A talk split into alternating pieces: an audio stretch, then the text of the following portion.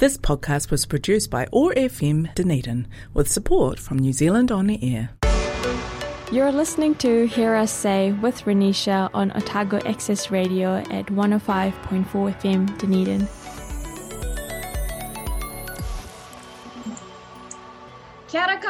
Bula vinaka, Ram Ram everybody. Um, welcome to another episode of Hear Us Say with myself, Ranisha, um, and I have the beautiful Rabeea joining me all the way from Wellington via Zoom. Um, I hope you're all doing well. Um, hope lockdown's lifted. This is another video call over Zoom, um, but hopefully um, the sound and the the quality is um, all right. I'm just going to get Rabeea to introduce herself and we'll get right into the episode. Thank you, Ranisha. Uh, or kia ora, assalamu alaikum. Um, my name is Rabeea Naitola and I, um, yeah, am from Wellington. So um, I was, yeah, born and bred here in Porirua and I am currently, well, professionally, I work for the Ministry of Social Development um, in the policy space. And um, outside of that, I am part of a number of uh, voluntary organisations, specifically within the multicultural space. So for the um, Federation of um, Multicultural New Zealand, I am the National Secretary as well as um, the youth um, sector as well there. And locally, I am the president for the Porirua Multicultural Council. And yeah, that's a bit about me and um, I guess my background, I should probably say. Um, I think that's a lot about you and your background, to be honest. you're doing you're doing so much for the community, and I guess this is a chance for me to say thank you as well because some of the spaces you work with, you've brought it forward for other young people to engage with as well. So you know, I'm all about collective action, and when I see um, young leaders championing that and making sure that they leave their legacy behind for it to be continued rather than to be forgotten um, it really, really makes me proud. Um, you being another, you know, I'm called Fijian Indian that I have on this space. Um, it's also been an honor um, and a privilege to have you here. So thank you for joining me. Um, so let's start with the questions actually, um, because I'm really excited to know what you um, have to bring to the table.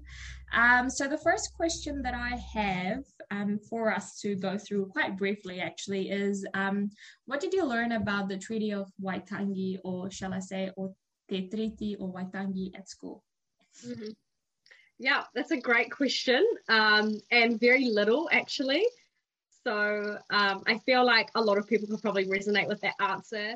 Um, but I personally went to um, just a regular public school growing up um, here in uh, Porirua, and um, I yeah I just didn't didn't really I don't remember actually learning anything about Te Tiriti Waitangi, um, and it wasn't until I probably came to university um, and I started off with a law degree, so I did Laws 121, which is where I learnt and was exposed to um, the treaty and um, you know the different articles and the different translations, and even knowing that there was you know two translations.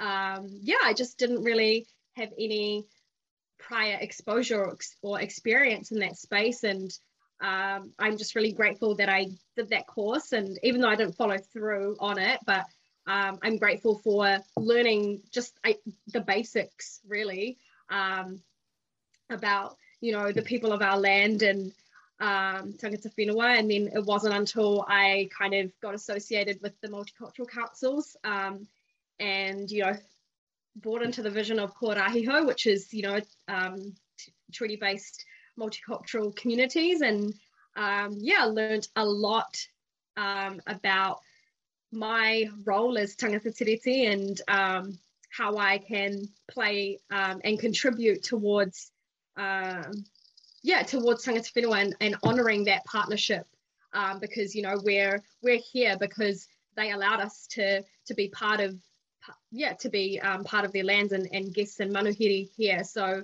um, yeah, that's kind of like my journey, I guess, in learning about Te Tiriti o Waitangi and and um, tikanga Māori, and I'm always trying to, yeah, better myself in that space. And um, and it's not about learning the language as such, um, also, although that is something that I am working on, but it's also about understanding, you know, the history and the context, um, you know, where we were at in a in a kind of worldview during the time of Maori and um, and the treaty, you know, and prior to that, it's, it's all yeah, it's learning more about it's, it's there's so much more to learn, you know, like the values and the principles and all of those things, and I think that's really important to learn as well. So yeah. I think that's that's quite beautifully put together, and I think that's a story that a lot of um, our youngsters and people who don't necessarily um, have um, indigeneity to this land would resonate with as well. Um, for me personally, again, you know, everything you've said, like um, in high school, I wasn't exposed to learning Maori. Um, for me personally, now, you know, that you be in spaces where you see how marginalized people are, you realize the importance of making sure that the native language carries on over the next generation. So for me, you know, um, I've made that effort of making sure that I do a conversational Maori paper in my university. So I know the basics fundamental but that doesn't mean, you know, that my journey in te reo ends there. It's always about continuing and growing and how I um, unfortunately like i said i didn't learn anything um, in high school but after you know coming across so much um, and coming across readings as well you know you see the gaps that our tangata whenua go through because of um, colonization um, and then we also live in the era of post-colonization. So you see those repercussions and effects still um, coming around. So personally for me how i honor the treaty of waitangi is by giving space in wherever i go um, to someone from the people sorry from the of the land um, and making sure that their voices are heard um, and they are the ones who open that space for us because at the end of the day um, we are um, on their land um, and while this is our home and will continue to be um, it wouldn't have been possible without without their help and without their acknowledgement of us on this land. So yeah that's basically my understanding of treaty of waitangi and how i will continue to honor that um, the next question that I have over here is what is an opinion um, or was an opinion that challenges you? Yeah. Oh gosh, there's so many. Like, um, so I think I I have kind of been very um, intentional in the space of um, you know personal development and personal growth, and I think yeah i don't even know like where to start in terms of like an opinion that i may have had but i feel that um yeah that's a really hard question to answer but like but at the same time i know that there's so many things but trying to um i guess think of one um honestly like i feel that i didn't realize that there were so many different um, perspectives out there. And I find that, you know, it's not as such that um, personally my, I, yeah, I guess my opinions have been challenged, but it's also just, you know, um, as we, I guess, grow older and, you know, like we're both quite young as well. So um, our opinions are constantly being challenged. Um, and we're constantly being faced with new perspectives and and more insights. But I think it's just that um, actually this is a good opinion that may have been challenged is I never realized like how much growth I had to do in my life um, and how intentional I had to be with that. And that's it's not just for like personal growth, but it's it's you know like in a holistic sense with everything that I do. Um, even when we think of like our um, journey of um, you know understanding the treaty of Waitangi, um, even in that there's so much um, intentionality that has to be done and there's a lot of like self-awareness that i find well i found that there was a lot of self-awareness that i lacked and that was probably an, an opinion or a perspective that was challenged for me um, when i was exposed to my mentors. And um, so I, I do quite a like i'm affiliated with um, mentorship outside of my work and um, all of that. And you know when i got when i yeah got access to to that kind of relationship of mentorship that really helped expose a lot of maybe preconceived opinions that I had around um, certain things or just in, in life in general and really broaden my um, broaden my perspective and, and kind of I think gave me an outside perspective or a third party perspective to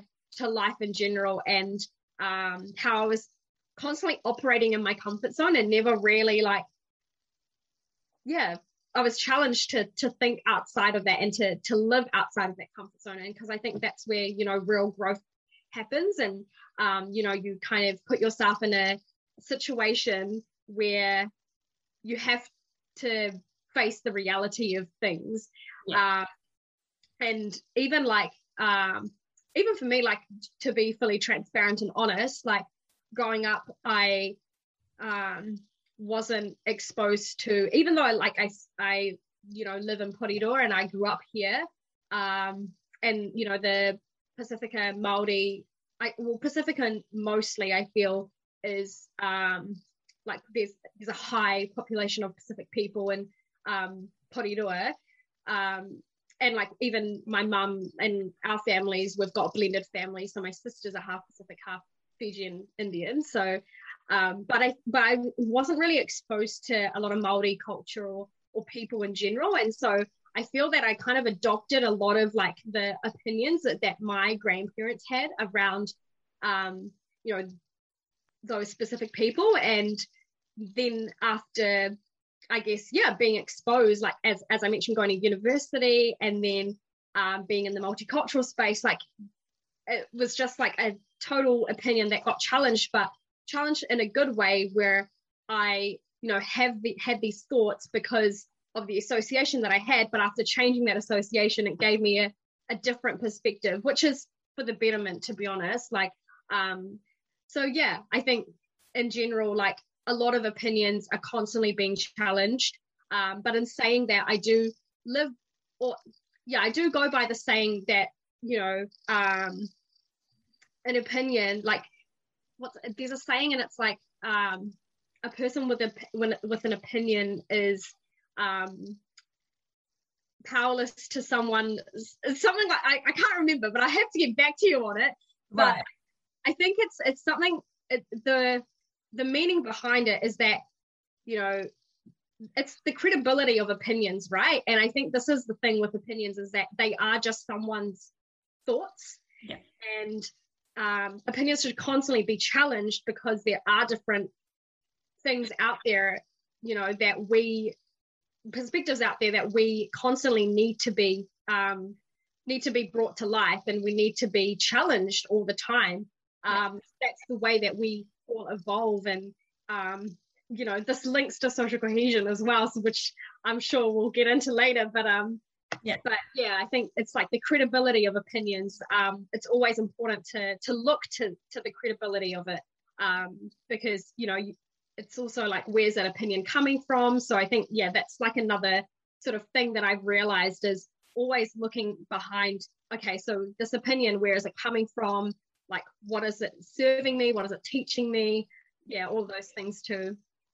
Yeah, yeah. wow. I think I think that's that's a very good point that you've raised. Is that um, you know people are evolving, time is evolving, so are we, and so will our opinions and our um, you know our thoughts and trains of stuff that we have in our head. Um, when you were mentioning that you know you're you're surrounded by people and your opinions are kind of like shaped off what they perceive and then what they um tell you as well. So I related to that quite well. Um, growing up, you know, your family especially I would say because I am from Fijian Indian community. Um, Fijian Indian community, you see that your parents protect you um, from outside or like general world affairs stuff. They don't want you to get, get hurt. They want to keep you protected and safe. So what that would look like is when you are exposed to new things new people um new new stuff you you kind of like have that moment when you realize that your opinions that your parents necessarily i wouldn't say necessarily domesticated but ultimately um, valued into you or moraled into you um, is challenged by people from different opinions. So that that quite very um, beautifully resonated with myself. You know, when I came to university, I was like, who are these people? Their flats are so unclean. Like they need yeah. to stop burning the couches because that's bad. so those kind of things, you know, I'm, I'm just making a mockery here, but um, ultimately what it means is that how do you coexist or um, how do you tackle the fact that there are so many other peoples that exist amongst you um, that whose opinion will challenge you. And I think one of the important learnings that I've also taken away from um, from just being challenged about my opinion is the fact that um, we still exist in a society. We still live in a place where people from different opinions and beliefs and values exist. What we need to be looking is um, where their values and beliefs um, are coming from and how does it shape their opinion. Because ultimately, what that would mean is that you still may not agree with them, but you would understand their perspective. And um, I, I, think there's a little bit more sense of um, respect that would come with it. And again i correlate that with the idea of um, you know social media and the amount of information and perspectives we get on that platform.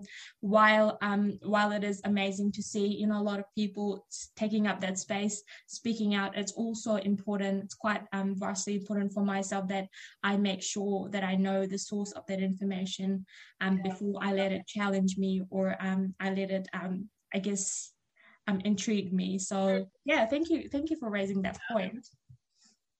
Um, so I think another question that kind of correlated with that, and we briefly talked about um, our family secret circles and who people we are exposed to, but just summarizing who or what influences um, and feeds your worldviews.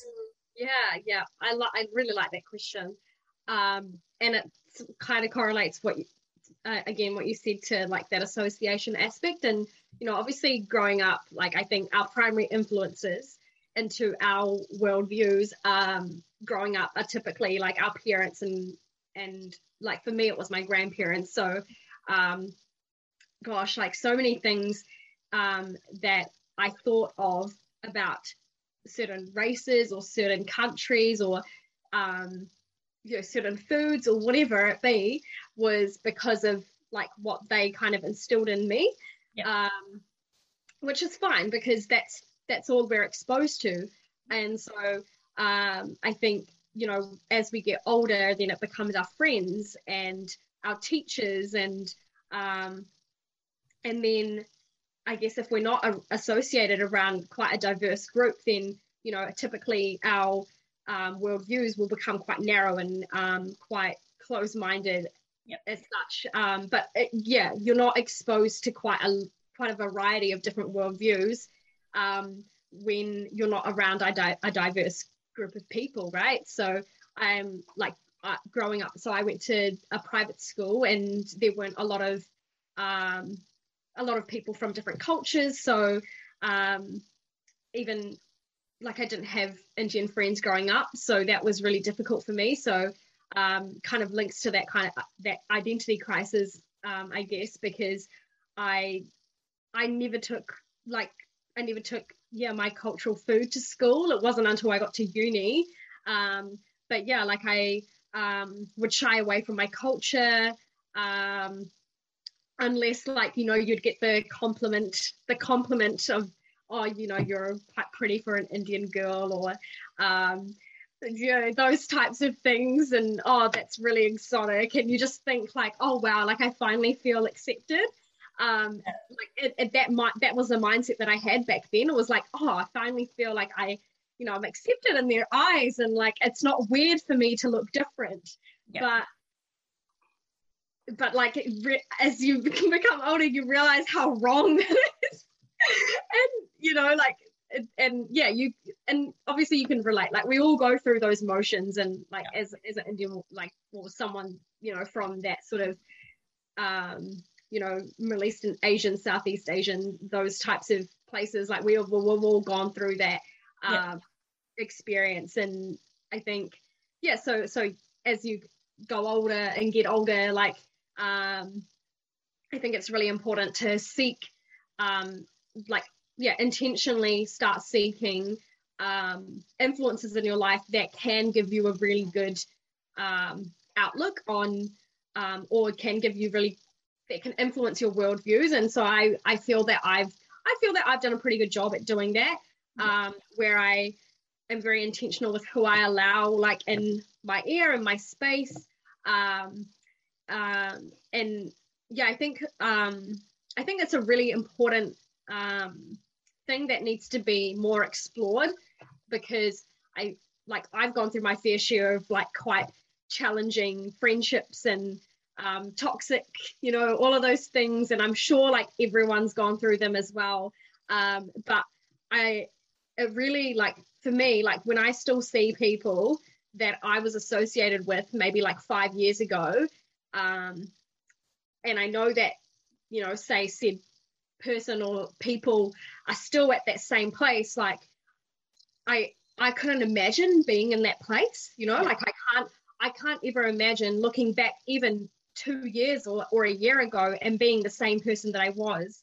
Yeah. Because I think it's really important, like I mentioned, you to continue to challenge your your opinions and your thoughts and your beliefs, um, because that's essentially how we grow and how we evolve. And um, you know, if we're not doing that, then I yeah, I just I just you know, for me, like that that would just be like my ultimate nightmare.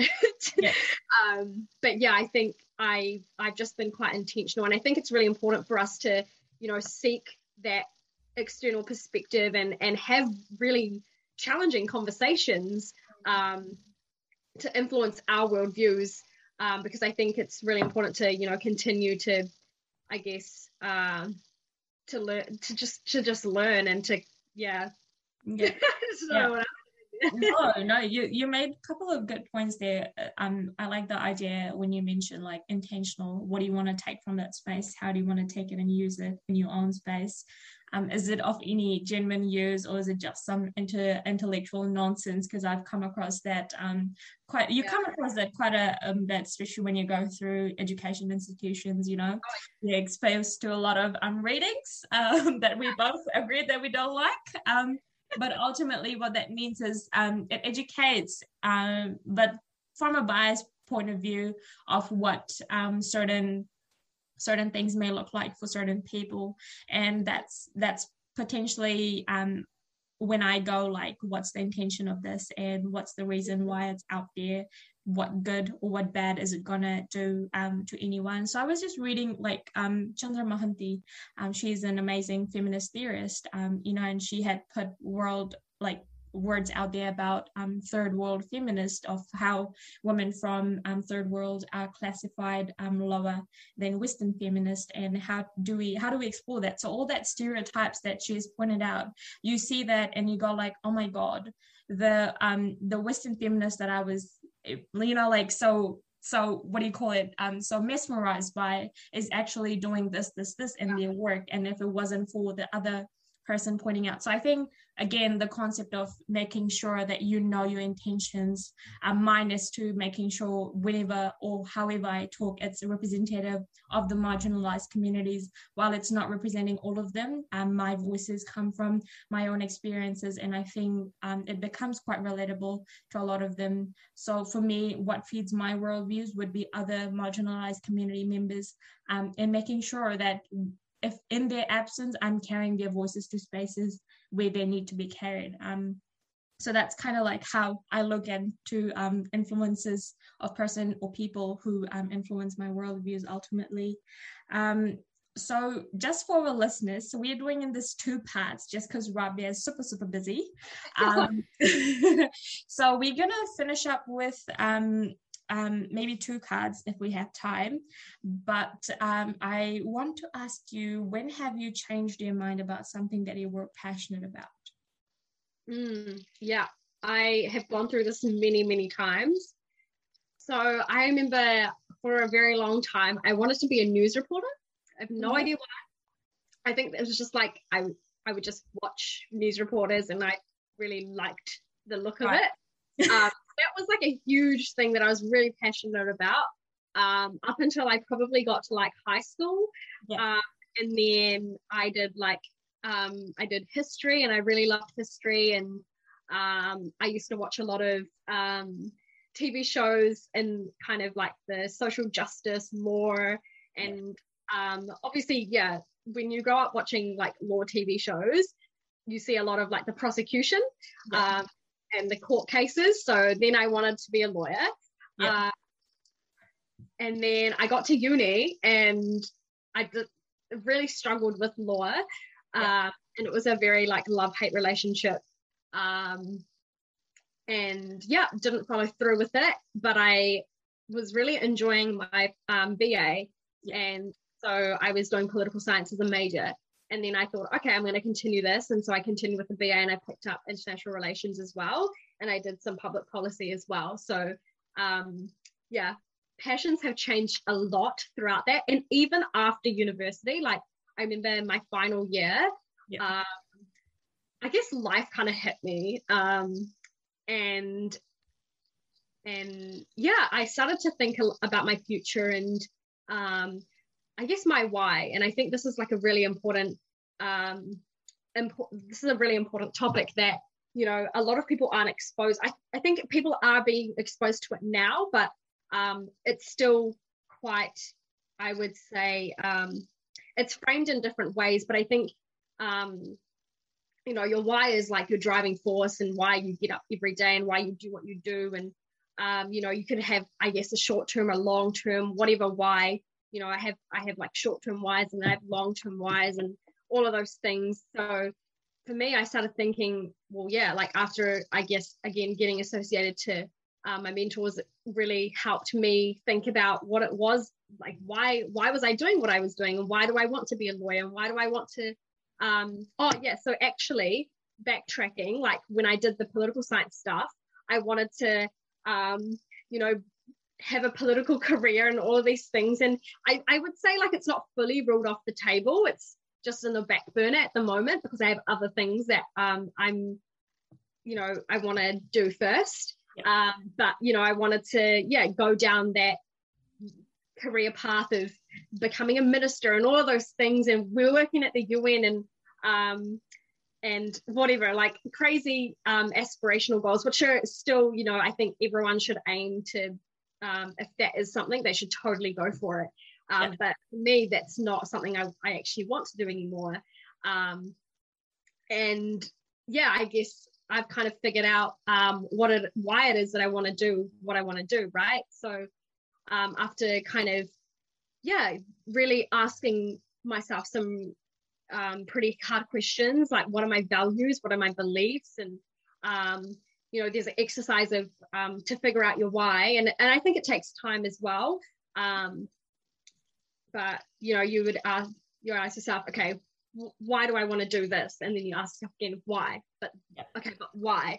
And then you kind of ask yourself that like five times. And then um, and i think over time that it develops and, and it changes and or it evolves. And um, you know that's that's why it's really important to kind of be associated with people that are helping you in the space of growth and um, you know are like-minded and i guess um, you know have that sort of lived experience and um, and also like have the you know it's, it's about surrounding yourself around people who have the fruit on the tree um, yeah. and i think this is really important and like i consider myself very very lucky and fortunate and blessed to be able to have people like that in my life because I know that um, you know some people aren't like they're they're, they're searching for that but they don't have that. And so um, that's another thing of like why I want to do is to help people in that space that are actually you know searching for that and and kind of paying it forward and imparting that wisdom where where I can and um, or connecting them to someone that can um, guide them in that space as well. Um, but yeah, so my whys, um, my why has really led me to, I guess, my purpose and my calling now, I would say. And I think that, you know, there's a really good book called The Delusion of Passion. I would highly, highly recommend like every young person to read it. Um, and it's helped me a lot um, because even, the, yeah, there's a lot of things around this word passion. And um, I think that, you know, even for us, like it's like what is passion like where does passion even come from yeah. um, and so that's a really important thing to to start thinking about because i i genuinely feel that our passion is derived from our why um, yeah. and when we can find out what our why is then like man like we're invincible like you know um, backed by like a work ethic and focus like you can do some incredible things so yeah yeah wow i think I think you have a very strong reason behind your why. Um, and that, you know, and that hasn't come from yesterday, but has developed over time and, you know, over your over your career as well as your high school journey and university journey of however whatever that might look like um, you know for personally for me again a similar but in a health side um, situation i wanted to become a doctor because apparently my parents saw me enjoying this um, television show about doctors from yeah. the of eight, and that has been my um, goal. Came to university, despised it, um, not because I don't like it, but more to do with the fact that um, there's so much things in the system that needs to change before you know you you can actually become someone um, who can help people. Um, so I wanted to be in that policy level. So that's why I've taken politics as my major. I'm in also doing a um, major in Pacific Island Studies. So I'm doing a double major at the moment, hopefully graduate next year. But that came from that came from a long way, you know, from trying to be a doctor. So there's definitely a change, but at the end of the day, the passion is still the same: is to represent my people, make their voices heard, um, and along that line. Radio. So moving on to the interpersonal level, um, a question for you, Rabeea, is what is the line between funny and offensive? And then in conjunction with that, um, I want to ask the question, what's the difference between writing a comment online versus saying that to a person face to face? Yeah, this is a really good question. I think um, so just to the first part of the question like the difference between funny and offensive and so i think like um, that kind of ties in to that second part of the online space and like you know social media and those like social networking sites and um, obviously like you and i grew up in a generation where social media was quite present in our lives so for us you know we like even for myself just touching on my experience like i would get tagged in memes um, or see memes. Um, and like one very vivid, um, and I think a lot of Muslim people could relate to this is um, you'd see like, I don't know, some sort of cartoon or something that's happening, and then like um, a bomb would go off or Yeah. like a, something would would essentially explode, and then there would be like the Allahu Akbar like at the end of it, and obviously that's just like goes back to I think 9/11. Yeah. Um, and yeah, that's the correlation there. And a lot of people don't realize, I guess, like they think it's funny, like they Yeah. genuinely think it's funny, and I'm just like, um, like you don't think like you're not allowed to think it's funny. That's for my community to decide whether or not it's funny, you know. And like we Yeah. can joke about that because that's our people. Yeah. Um, or I, I wouldn't say those extremists that are people, but you know, Yeah. at the end of the day, like that's something from you know out my faith and um and I think even like and uh, like just being kind of transparent, I guess here, like um you know some like me and my Muslim friends will often joke about how like oh if we like had a backpack and we walked in um Yeah. and like for example like my nani my grandma's a hijabi right so Yeah. if her and if she walked in with like a, a backpack Yeah. people would eye her out and like we we find that like quite funny the fact that like people are going to eye out like certain you know because of the correlation that it has to the bigger picture of like 9-11 and things like that yeah. and like often like we'll just joke around and be like, oh my god, imagine if like I just walked in and like said Allahu Akbar and how like you know the reaction that we people would get. And it's so true. And like there's so many examples of even like um like uh imams or sheikhs and for example for context, you know, that's like a sort of Muslim leader in the community where um they had been around the time that 9-11 happened, Yeah. they were potentially going back to their home um, and just you know for a visit as they normally would have Yeah. and um, because a lot of sheikhs and imams have like a long beard Yeah. um, and they normally wear like the traditional muslim attire Yeah. um, they I, there's one instance that i know of where they weren't allowed on the plane so it's like you know things like that where our culture i guess my people from my faith have been um, yeah, kind of radicalized and um, and stereotyped because of that. So I think yeah, just c- coming back to that question of like funny and offensive, like there definitely is a very very fine line between that, and I think um, you know that's where a lot of I guess social awareness and I guess self awareness really helps in that space of just understanding um, you know the context and education around um, those types of things like for example 9-11 and the impact that it had on the muslim community um, or people of color as well Um, and there's so like you could you literally could look up on Google, you know, the impacts of 9/11 on like the Muslim community, and you would find a lot of examples of people that, yeah, um, were radicalized um, and stereotyped in that way. Um, and then I think you know that kind of correlates to the online space, and and this is just like a, I guess, uh, ongoing. Um, what's the word? Like an ongoing sort of feeling or issue um, that happens on a daily basis for, um, I would say, people from my community and from my faith that we face. And it's the reality. And I think it's that shift in attitude and um, mindset that, you know, plays a huge role. And obviously, you know, things like education plays a huge role in that. So, yeah, a bit of a long answer to it.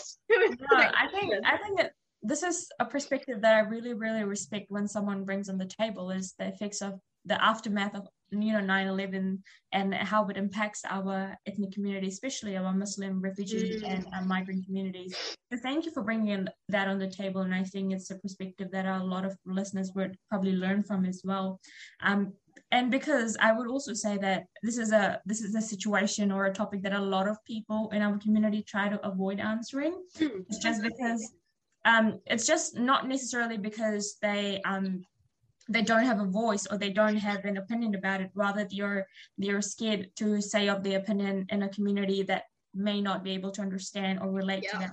So thank you so much for bringing that on the table. But even like further to that, Ranisha, like you think of the current incident that happened with New Lynn Mosque. Um, sorry, sorry, New Lynn, no, the yeah. New Lynn incident.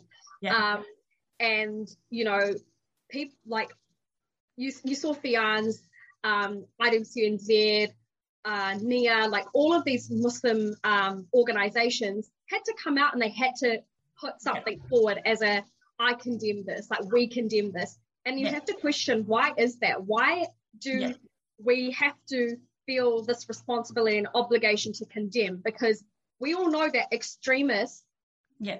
aren't aren't actually um, you know the face of the religion like we all know that that's a fact yeah so you know you like i think yeah it kind of correlates to that um, you know what i was saying before around i guess the education and um, even then you know it's like the use of social media in that instance and um, having to you know people even question like oh why have they not said anything why has no one in the muslim community said anything or yeah, yeah. there's a lot to it. But yeah, I just wanted to bring that forward as well. Like yeah. something to, for people to ponder on, I guess. Yeah. Yeah. Yeah. Again, yeah. And and you're you're so correct in that. Like my Facebook feed um, because I also follow quite a few, um, you know, marginalized communities and our migrant communities. I saw tons of, um, you know, our associations that are doing like underground work for other stuff as well, having to put a pause on everything so that they can release this, yeah. you know, piece of document which says that actually I condemn this, which for me should be a given already. Like they're not part of this, you know, mm-hmm. it's not something that you should reflect on our migrant and our refugee communities for or at. Um, so that obligatory sort of like um, concept that you need to respond to that because you are from that community. Um, you know, the idea yeah. of, I guess, to some point that um, that saviorship and that tokenism comes oh, in. 100%. Yeah, yeah, yeah, yeah. So it, it, gets on my nerve, and thank you for bringing that into perspective as well. Honestly, this could be a whole hour long discussion around. You can do a lecture you know, like... Right. Okay, let's move on. Um, we are just under 18 minutes for the show. Ugh, it's already going so quick. um, I think the next question I want to ask you is what is political correctness? Hmm. And this is, is a conversation I think, again, a lot of people kind of avoid as because necessarily they don't understand the term political correctness yeah um, and then also what it brings to the table i think political correctness to its own is like a theory um, mm. you know yeah. people have different definitions for it. What are your thoughts on this? Yeah and that's exactly what i was going to say right? It, it is a theory and i think it stems from like political science and obviously you and i are both um, you know well i i've already finished my degree yeah, in political science and you're um, almost almost done. So you know i think um, and to be honest, like political theory, I I try to stay away from those papers. Yeah. Um, and that's because um, you kind of look to who created those political theories, and a lot of it, and I think you already know I'm going to say, a lot of it comes from white men. um, just being fully transparent, like that's like that's how I personally have have seen that. And you look at you see the photos of you know, even like Karl Marx and like Marx theory, like he's he's a he's a white man, and I, you know, it's I like they, they are theories that do make sense, but it's only one perspective, right? And it's kind of like what we said in um, part one is that if you, you know, that's all that their worldview is, and that's all our worldview is going to be. So why would we only go off one person's sort of or one demographic and their experience, right? Like it's common sense. It's not me hating on them um, mm-hmm. um, because they've obviously paved the way for thinking, which I appreciate. Yeah. But I think that you know we need to diversify our um, political opinions and political theories. Yeah. So I so I tended to stay away from political theory papers because of that reason. And uh, to be honest, I very much enjoyed um, more of the practical sort of political um, papers or the political science and um, you know, looking at it from a public policy and yeah, yeah, yeah. just like a wider sort of worldview where I get get more of a yeah, get more perspectives and more um just insights, more different insights rather than yeah, and to be honest, like sometimes I would zone out when it came to theory. So yeah. that's just me personally, like just zoning out to theory, theoretical yeah. things. But that's that's something that I need to work on. So that's separate to that. But um, yeah, I think you know what you said around um, political correctness, and everyone has their own sort of um, take on it, and I think that's essentially what it is. Like, I don't think that there is one um, like there's one definition or there's one right way or one way or a one approach to yeah. what political correctness is. Yeah. I think that you know everyone has their own take on um, on politics and and that's the whole point right? And when we think of democracy when we think of politics like it's supposed to be that you um, have that sort of freedom of speech and you are free to and you you know you're a free thinker essentially right? So yeah when i think of political correctness i think of um, being a free thinker. I think of you know living in a democratic society where i am allowed to where i belong and i feel like i can um, have my own opinions but respect others as well. So that's yeah, that's sort of my take on it.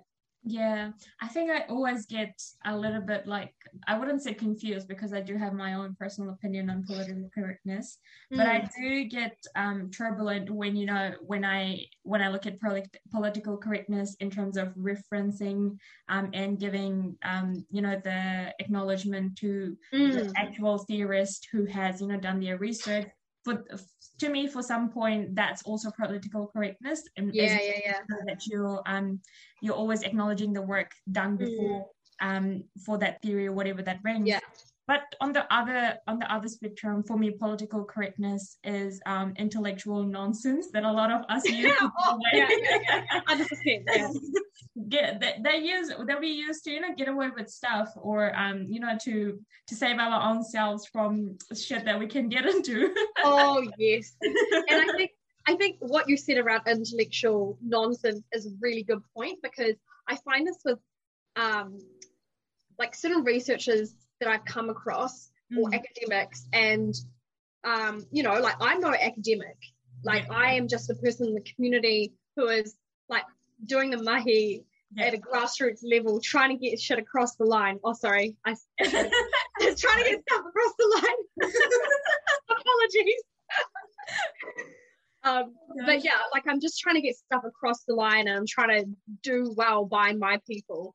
Yeah. And I find, you know, it, it is good to get the opinions and perspectives of um, researchers and academics in that space but sometimes it's just not relatable or it's just kind of like i've come to you for advice and guidance yeah. and i just feel that there's like yeah there's no relatability and um and and it it, it, it comes across as intellectual nonsense in a way yeah. um, and then what you said before about the referencing part like that is a really interesting point because even if we do think of like having to reference theorists, it com- comes back again to like who the theorists are, right?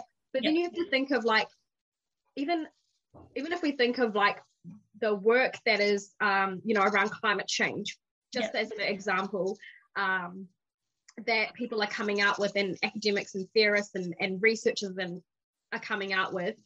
And you kind of look to like the indigenous um, practices um, and knowledge that's there. And a lot of it was already there and a lot of it was already established. So then I have to, so sometimes like I have to question, you know, when we do think of these theorists and, and people that are coming out with all of these things, like where did, where did they get that information from? Because I'm sure that there's a source to yeah. that, which is totally fine. Like I think it's, it's great that they are coming out with that information, but I think, you know, even for them, they should acknowledge the, um, yeah, where it kind of the root of that as well yeah and a lot of um, i'd say womenist uh, sorry western um, theorists mm. forget to do that in their work.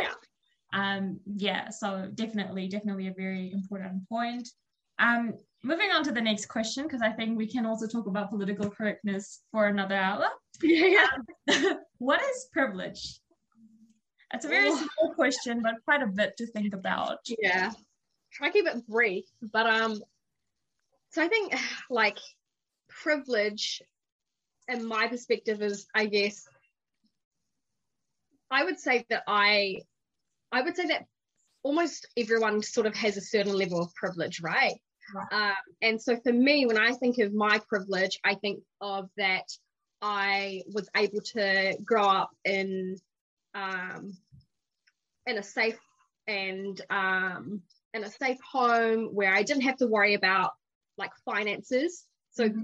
you know, not worrying about finances, that's a massive privilege because mm-hmm. if you look at statistics in terms of any sort of stress or worry or even like divorce rate like a lot of it is to do with finances and so mm-hmm. i would consider myself very privileged that i didn't have to worry about that mm-hmm. um, so that that's sort of like financial privilege and then we have like i guess emotional privilege which i feel that I lack quite a lot. Um, obviously, coming from you know a cultural sort of family, um, you know, emotions are not really recognized, and they're not. Um, I guess I guess it depends on like each to their own and their upbringing. So it's very much case by case. But for me and my family, um, I think I feel that you know there could have been a lot more sort of emotional intelligence or emotional, I guess, um, recognition and acknowledgement um, but that was sort of just chucked under the rug and um, you know it wasn't yeah it wasn't really something that we showed or, or did or it wasn't used in the right way because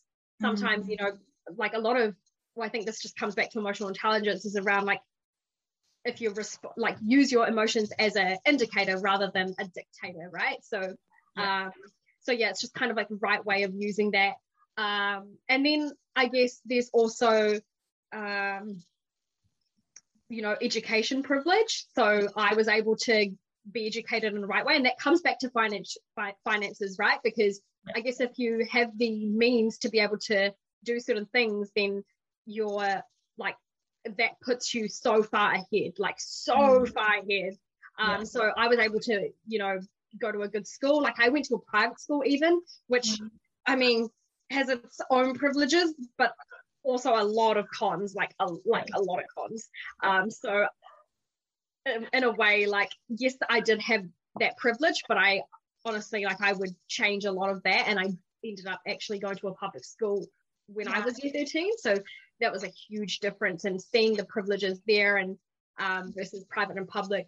So yeah, I think that there's multiple like levels of privilege, and then obviously there's like the privilege of I guess um, you know race as well. So there's so many yeah like i said there's so many different levels. And i think that and obviously in the race aspect like i do have some certain level um, but then it depends on who i'm around as well. So that's a massive part. So if i'm around a lot of Pākehā people then obviously no i won't have that.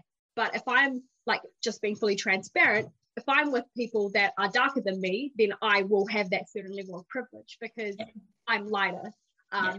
than a dark person. So it's so stuffed up how that works. But that's to me like that's how I see privilege. And I I'm always and I think I've been very, very intentional in the past two, three, oh, since it was actually what Priyanka Radhakrishnan said to me. Um, and so when I was at uni, I in my in my final year of university, I was a president for the Politics Society, and we had a woman in politics panel that we did in conjunction with the Victoria Feminist Association, oh, sorry, organization. And um, Priyanka was said um, you know, all of you here have a certain level of privilege. The fact that you're in this room yeah. says, like, is, is a, you know, kind of, um, is a testimony to that. And yeah. that completely shifted my perspective. Like to, to this day, like I still remember, and I actually, I actually reminded her of it when um when she became a minister and I, I told her I was like what you said to me that day still sticks to me to this that day. the hug? What's the, the reason of the, the hug? yeah. Oh, I was I was just so happy looking at that hug. For for our listeners who don't necessarily know Priyanka, just a reminder, she's our um, first um, Minister of Indian descent in mm. our New Zealand Parliament. She is the Minister of Social Development, Minister of Youth, um, and Associate Minister of the Voluntary Sector, if I'm not wrong. I think she's Associate Minister of Social Development. Right. And, and, and she's also Minister for Diversity and Inclusion in the community. That's right. Rabeea would There's a lot. There's a lot. There's a lot. She's a lot portfolio. Yeah, yeah, but she's amazing. And yeah, so um, even I have had a chat with. I was um, I was lucky to be her, um, or let's say privileged to be her um, finalist. You, that's um, right. Um, yeah and you know what she extended to me was in her capacity that the passion that I bring on the table for forced marriage, which she also did her master's was mm.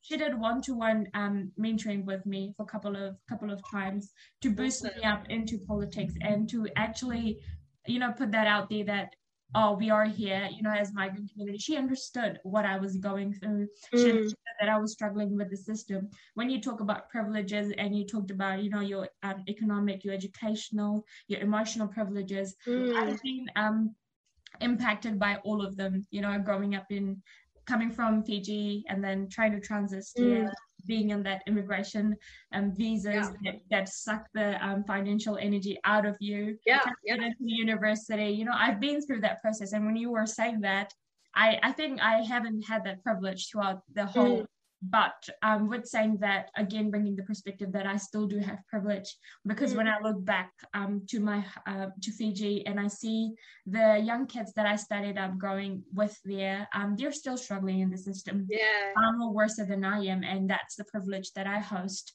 um, and how I how how I use that privilege um, and I keep it to myself with gratitude is by mm giving back to the very same community.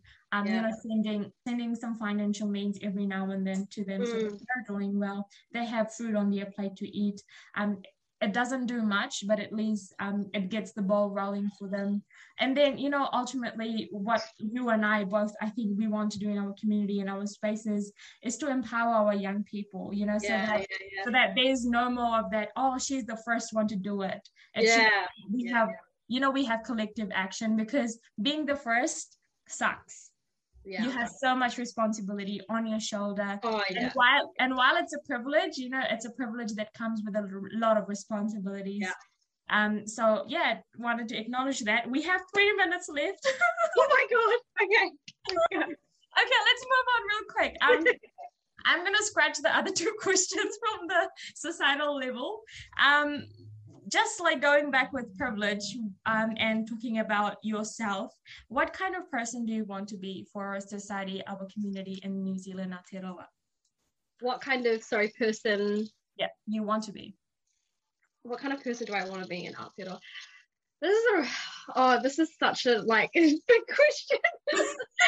um, but I think, uh, yeah, this is a huge, huge question. Um, I think I just want to be um, like for me, my values, like my values are very much around, um, you know, like my whānau, uh, my faith, yeah. um, I guess um, just investing in myself, mm-hmm.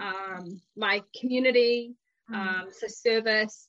And I think I just want to embody that in, in every kind of capacity in every way that I can. And that's you know, I always want to continue doing so and leveling up in that capacity as well. And that's the kind of person i want to be. And i want to i want to stay true to those values um, you know no matter what success i you know have in life or where i am um, or who i become like i always just want to kind of stay true to those values and and pay it forward mm. um, at all times. Because i think i think this you know concept of pay it forward is, is massive and um, and it's not something that can because I think there's there's two parts to it, and you know sometimes you can pay it forward, but pay it forward for the wrong intentions yeah. um, and the wrong reasons, and and you know we we had that conversation yesterday about intentionality.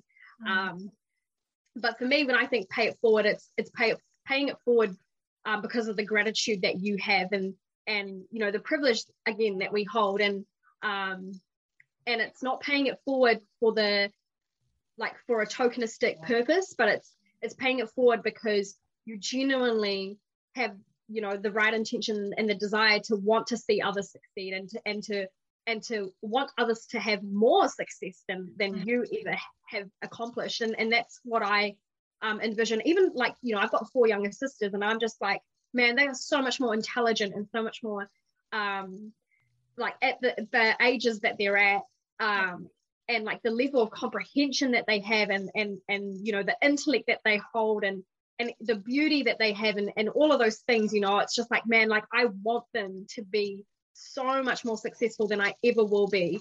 Um and you know i genuinely want that. And i think i want that for every young woman as well is that um to have that in their life and and to bring others along in uh, you know in this journey with me as well um of you know for lack of a better word, success and um, you know being champions in their own regard as well. So, so yeah, I guess that's the kind of person that I want to be. You know, is, is just constant, consistently staying true to my values, being my true authentic self. That's massive. Brené Brown like hones on this so much, and I'm a I I love her um her work and around that um and yeah, and just paying it forward. Yeah, I think that's yeah and, wow. and embracing my culture at all times as well you know i know i know that keeps you grass rooted and grounded um, yeah. in any space you go to um but yeah that uh, I want to do so much of commenting on that, and I want to say how incredible you are. But I wanted to talk about social cohesion.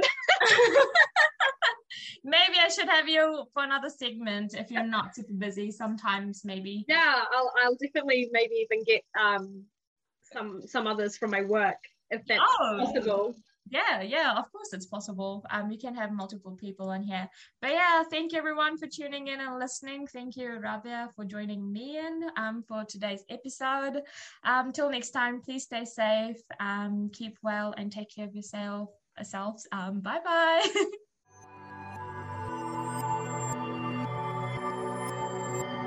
You were listening to Hear Us Say with Ranisha at Otago Access Radio at 105.4 FM Dunedin.